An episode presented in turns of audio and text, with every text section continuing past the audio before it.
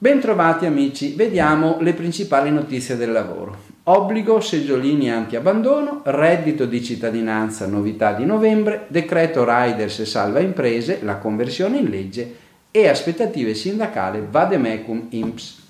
Obbligo seggiolini anti-abbandono. Con un'improvvisa circolare, il Ministero dell'Interno, quella del 6 novembre, precisa che l'obbligo di seggiolini anti-abbandono per i bambini in auto entra in vigore il 7 novembre. Diversamente, da quanto indicato nella legge del 2018 che prevedeva quattro mesi di tempo tra il decreto sui requisiti e l'obbligo. In realtà le indicazioni sulle caratteristiche tecniche richieste per i dispositivi sono stati pubblicati nel DM Infrastrutture il 23 ottobre, dopo più di un anno dalla legge istitutiva. I dispositivi che ora le aziende dovranno adeguare in tutta fretta ai requisiti indicati potranno essere sia integrati in seggiolini di nuova progettazione che acquisiti separatamente e applicati sui seggiolini che già si possiedono.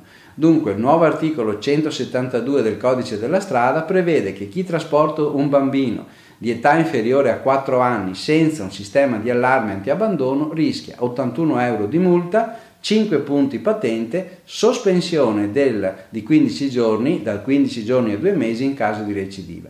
Però, in, ca- in, ragione di questo disguido normative, la Ministra delle Infrastrutture ha preannunciato che la maggioranza probabilmente predisporrà un procedimento che rinvii l'entrata in vigore delle sanzioni. Sta di fatto che oggi, per essere in regola, il conducente dell'auto deve poter dimostrare con una, con una certificazione che il seggiolino al dispositivo risponde ai requisiti richiesti Bisogna quindi richiederla al commerciante al momento dell'acquisto. Per fortuna andiamo verso la stagione fresca.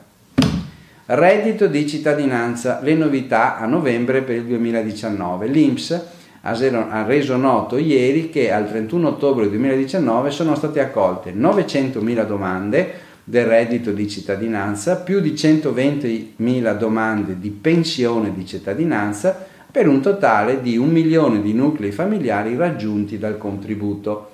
Ne sono state respinte però quasi un terzo. Il riconoscimento al lavoro obbligatorio per i beneficiari disoccupati in affiancamento al sussidio invece non è ancora pienamente operativo. Le attività dei centri per l'impiego e dei navigator appositamente assunti fatica ad ingranare per la complessità infinita delle procedure previste e il numero degli enti coinvolti.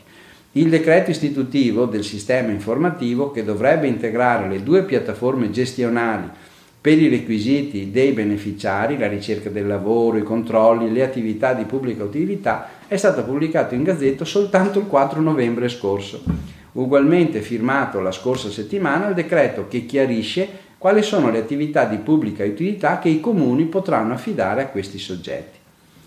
Veniamo ai decreto Riders e Salva Imprese. È stato convertito in legge, pubblicato in Gazzetta Ufficiale la conversione in legge del cosiddetto decreto Riders, decreto numero 101 del 2019, di tutela dei lavoratori più deboli e delle imprese.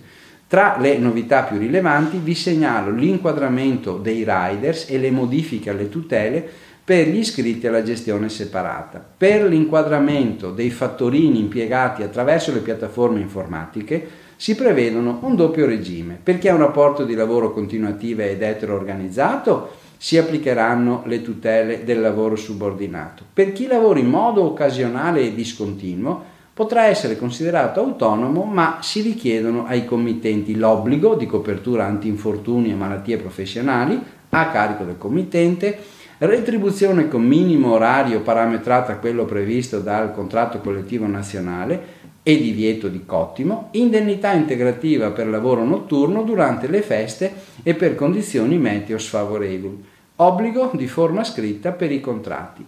Riguardo la gestione separata, l'indennità di malattia, l'indennità di degenza ospedaliera, il congedo di maternità, il congedo parentale sono corrisposti in presenza di una mensilità di contributi e non più di 3 nei 12 mesi precedenti la data di inizio dell'evento.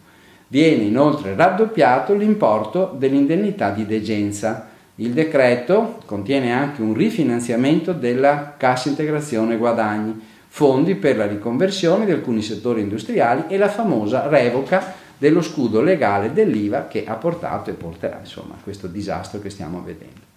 Aspettativa sindacale, Vademecum INPS. Nel messaggio 3971 del 31 ottobre l'INPS fornisce un riepilogo completo degli adempimenti del datore di lavoro in caso di aspettativa e distacco sindacale o aspettativa per cariche pubbliche elettive. La disciplina è stata da poco riveduta e aggiornata e prevede la presentazione della denuncia mensile Uni-Emens per tutti i periodi anche in assenza di contribuzione, i dati dovranno essere forniti a decorrere dalla competenza gennaio 2020. Bene, vi auguro buon lavoro e buona settimana.